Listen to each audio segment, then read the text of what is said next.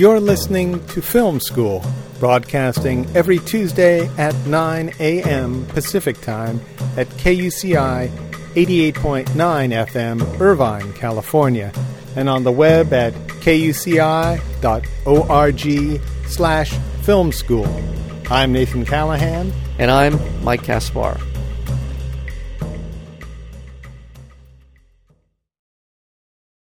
In mid 2005, after learning that no major documentary covering U.S. policy in Iraq was being made or was planned, our guest today, Charles Ferguson, formed Representational Pictures and began production of No End in Sight, the first film of its kind to chronicle the reason behind Iraq's descent into guerrilla war, warlord rule, criminality, and anarchy. Charles Ferguson, welcome to Film School. Thank you very much. How are you today? I am well. It's beautiful in Los Angeles. Oh, good, good. That's you're just up about sixty miles away from us, and I, am locked in a studio, and, and you're appreciating the air. I guess. are you are you traversing the highways and byways of Southern California? Yes, I am. I'm actually on, on the way to an appointment. Very, oh, good. very good. You have a background in computer technologies. Uh, you've worked for a while putting together software. How is it that you came into filmmaking? Well, I've been somewhat obsessed with film for a very long time, ever since I was uh, a child, in fact, and have been going to film festivals for uh, a long time. For the last 10 years, every year I've gone to the Telluride Film Festival. I know the director of Telluride, Tom Luddy, who's uh, become a good friend and I've been interested in and have, have for quite a while harbored a semi-secret desire to um, make films. That interests collided with Iraq in 2004, 2005. Who was it uh, that was most instrumental? I noticed that Alex Gibney is the executive producer on this documentary. Was he a, an integral part of how you came to make the film, or were there others? Many people helped me. Uh, yeah. Alex uh, certainly first among them. I spoke with Tom, who put me in touch with various other people in the film world. I spoke with um, Kristine Samuelson, who heads the documentary program at Stanford. Well, you didn't do a romantic comedy. I'll put it that way. Yeah, and yeah. and, and uh, you chose Iraq. Did you have a political background, or were you just just as a citizen fed up with what was going on in the country? Uh, I do have uh, a policy background. I ah. would say more than a political background. I have a PhD in political science from MIT, and my uh, PhD thesis advisor was Deputy National Security Advisor for President Kennedy. So, yes, I, yeah. I had had a ah. substantial background previously in national security and, and defense policy matters. Did that drive you into making this film? Were there insights you had from from your uh, studying at MIT to see what was going on with foreign policy in Iraq that drove you to make this film? Well, it certainly gave me a strong interest, and yeah. I, I'd spent probably a decade involved in foreign and and military and defense policy questions yeah. to one degree or another, and, and it also helps because I knew some of the people involved, and I knew some of the organizations that they were associated with, and so I probably was able to get somewhat better access than your average filmmaker. We're speaking with Charles Ferguson, and the film, it's a documentary film uh, called No End in Sight, and it really chronicles sort of the nuts and bolts of why things went so terribly wrong post invasion of Iraq back in 2003. It, it, it identifies a particular segment uh, of the administration and their really their bungling. Given what you've seen from your investigation into this and the, the film itself, is it was it was so badly handled. Did you ever suspect that, that there was sort of a malicious intent from the beginning of the occupation of Iraq? No, I I don't think so. I think I think that there was certainly some some callousness and, uh, in fact, an extraordinary callousness, disregard for the welfare of the Iraqi people. But no, I, I don't think that this was um, was deliberate, and, and I don't think that anybody in the White House right now is exactly delighted at the situation in Iraq. On on the other hand, though, uh, they've got their oil or it appears that they have. It's it's a little bit messier than they figured, but if you look at it from a perspective of the green zone and the Iraqi parliament passing a law maybe in the near future that grants the oil rights to the major oil companies, then in those ways it's it's been a success. And, and I'm I'm of the mind that this is incompetence, but I, I just want to be, be sure that this isn't, uh, you know, at least in your perspective, this isn't. You, you, you definitely had a feeling it wasn't part of a master plan that is somewhat successful.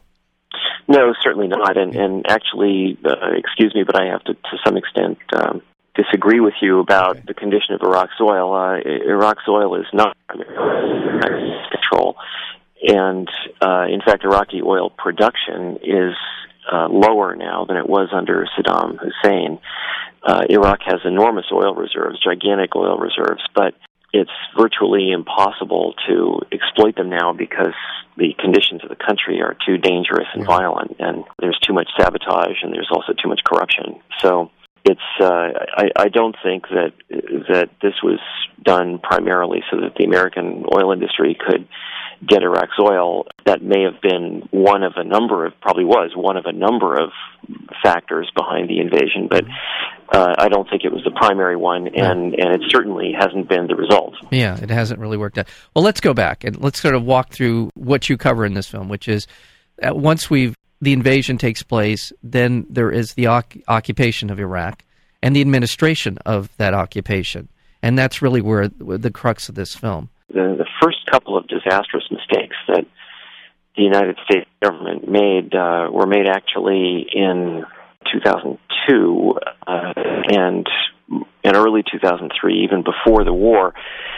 The first huge mistake was uh, using a much smaller number of troops than uh, a proper and successful occupation of Iraq would have required.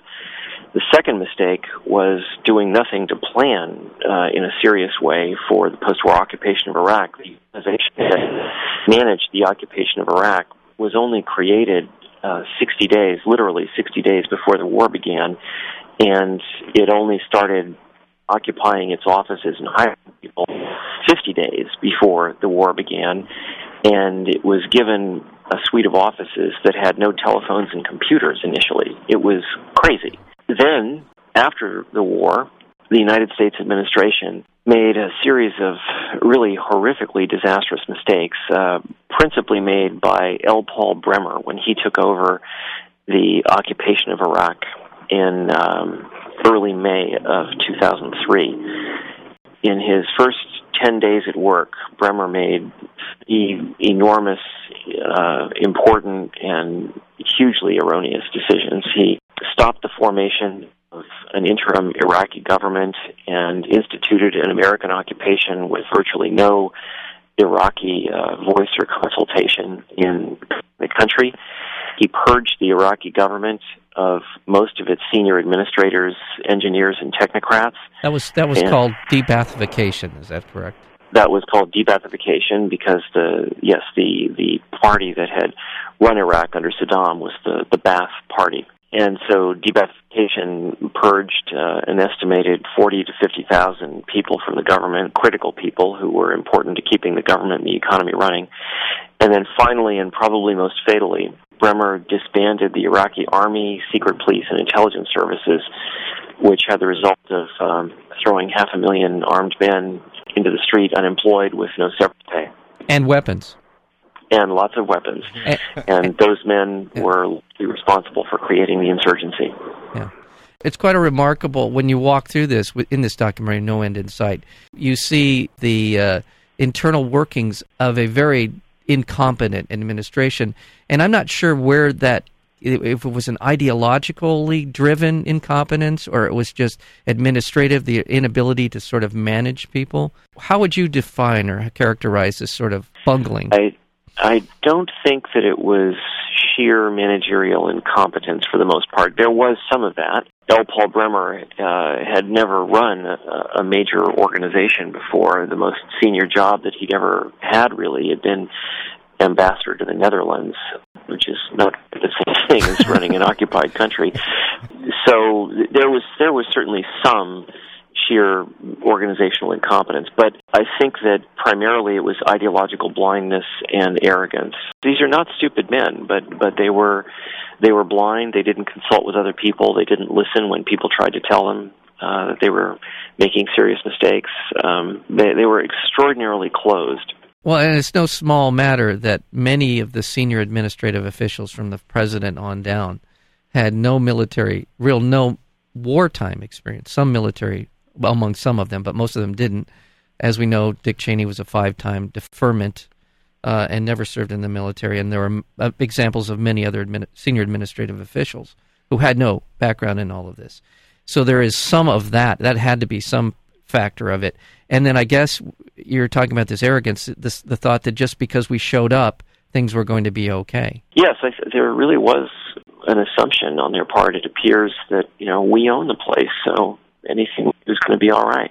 That if somebody doesn't like what we do, too bad. There's nothing they can do about it. You know, uh, that that does seem to have been an element in their thinking, and and I do think that the lack of military experience was a factor. The the only senior administration official who was involved in Iraq policy who had uh, served in the military at all was Secretary of Defense Rumsfeld, who had been a Navy pilot in the 1950s, but even he had never seen combat.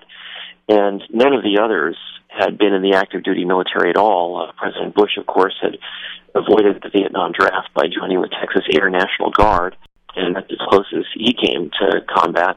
Yeah. And none of the others had even served in in the reserves. Uh, uh, L. Paul Bremer never served in the military. Uh, Walter Slocombe, who was in charge of policy for the Iraqi military, had never served in the military. Uh, neither had Vice President Cheney, neither had Paul Wolfowitz, the Deputy Secretary of Defense, neither had Condoleezza Rice, the National Security Advisor. And we're speaking with Charles Ferguson, the writer, director, and producer of No End in Sight, a documentary about Iraq. You had a lot of wonderful interviews in this. I let me compliment you on the film. The way it's constructed, the way it's put together, just from beginning to end, gives a wonderful narrative on just how things took place. I want to say, you know, it, it, really exposed the incompetence of these people, or at least their their inability to react in a in a uh, in a positive, fluid way to predicaments that they were in. It's pretty apparent that they were ideologically driven. You don't take sides in this for the most part either. I mean, you're, you're showing them speaking and you're showing the interviewer speaking. Did you know uh, right off the bat where you were headed with this film, or were there revelations along the way that kind of steered you off into different directions? Oh, I was frequently quite surprised at mm-hmm. what I found. I, when I started making the film, it was already clear uh, because I'd already spoken with a considerable number of people who spent time in Iraq and studied it. It was already clear that the United States government had made serious mistakes there, and that, and that things were not as the administration was portraying them. But uh, when I began doing serious research and talking to the people who had actually run the occupation, I have to say I was stunned at what I found. I, I did not imagine in my worst nightmares that things could have been as as horrifically mismanaged as they were. Yeah. Give me an example. What was the thing that uh, might have stunned you the most through these interviews and te- uh, speaking with people? What was the shocker for you? Oh, very hard to choose. yeah, yeah I can imagine. Uh, yeah, I, will give you uh, one example. Uh, when when the people who were in charge of the initial occupation of Iraq entered the country, entered Iraq in in mid-April of 2003, they did not have telephones, internet access, or email. And yeah. in fact, they didn't have telephones for, in many cases, many of them don't have telephones for weeks and in some cases months which is uh, crazy. yeah. We hear that from, uh, is it Barbara Bodine who initially? Is that where you learned about it? Actually, I learned about it first from other people. Oh. Uh, she mentioned it in her interview, and she's the one who says it in the film on camera. But oh. several other people told me the same thing. And and when the first person told me that, I, I just didn't believe them. I said, you know, you're exaggerating. It's yeah. not really like that. But um, the first person who told me that was was uh, someone who had worked in the occupation early on, and he told me that the only way to make appointments was to meet people at lunch because that was yes. the one time when you could reliably know that somebody was going to be in a given place because you couldn't reach them otherwise because you didn't have telephones. And when he said that, I thought, you know, you can't really mean that. yeah.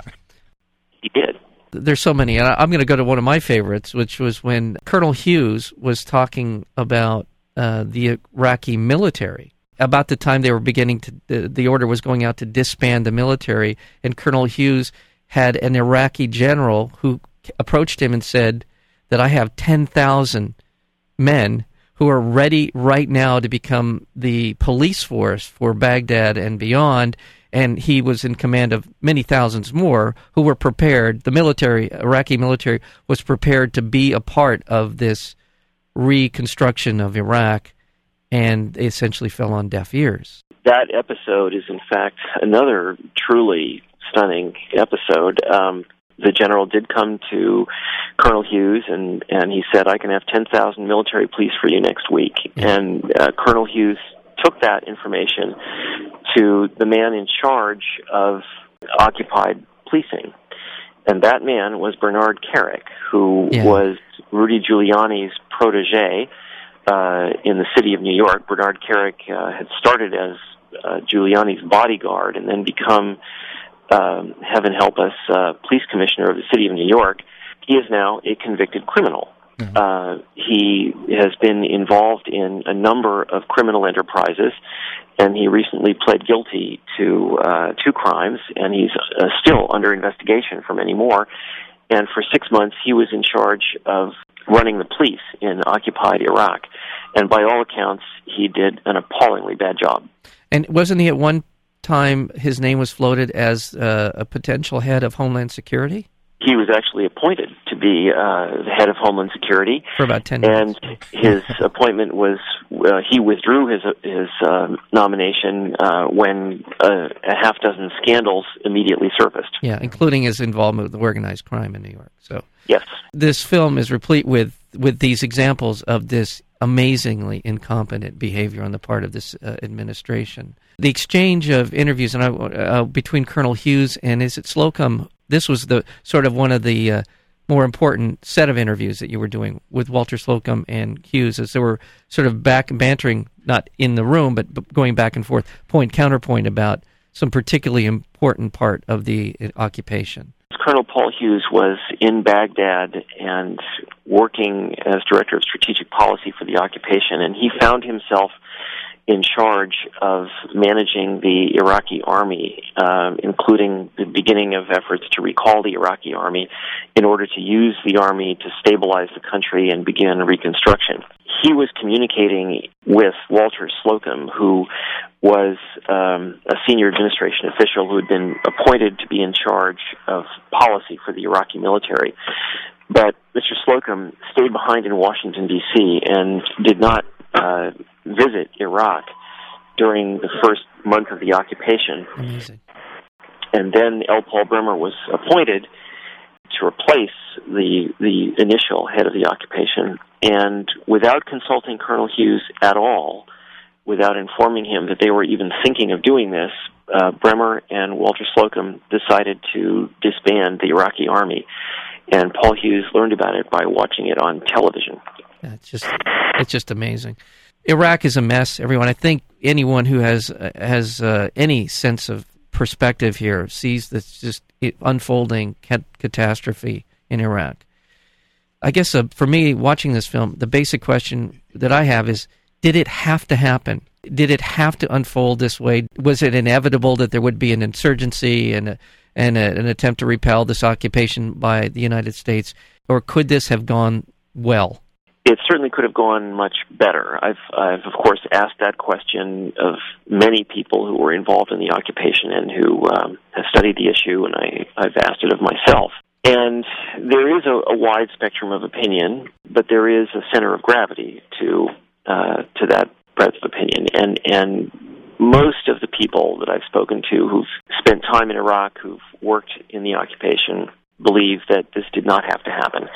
That if uh, if this had been done reasonably competently, Iraq would still be a, a troubled place. It, it had been a, a, a brutal and impoverished dictatorship for 20 years under Saddam. It wasn't going to be a paradise overnight, but but that it could have become a reasonably normal, stable, safe society, and it could have been back on a pathway to reasonable prosperity through um, economic growth and, and the rejuvenation of its oil industry. So this didn't have to happen. Yeah. Within those interviews, every once in a while, there a card pops up saying uh, we uh, Dick Cheney was offered to uh, an interview and Oh, was was uh, and turned down the request. Uh, did you have any interesting experiences in, in in trying to get some of these people to speak for themselves? Was there, or th- were they pretty much just sending you back form letters? No, not always. I and, and some of these people I, I knew personally, uh, or we had mutual friends. I tried extremely hard to convince L. Paul Bremer to speak with me, uh, at least off the record and, and if possible on camera. And he initially said yes, actually. Uh, but then he backed out and he sent me through his uh, publicist, actually, this uh, rather strange message that he wanted to cooperate and wanted to uh, speak with me, but he didn't think that he would have any time in the next year. And I uh, sent him back a reply saying that uh, I was willing to do absolutely anything and spend any amount of money to save him three hours of his time so that I could interview him, but I didn't hear back. Mm. He plans his year out, out better than he planned the invasion. yes, I guess he did. It's a great film. I really recommend this highly. Uh, people interested in finding out, really kind of zeroing in on where it is that things went horribly wrong in Iraq. Uh, the film No End in Sight is the one you should watch. Charles Ferguson, thank you so very much for being here on Film School, and good luck to you on this and other projects. Thank you so much, sir.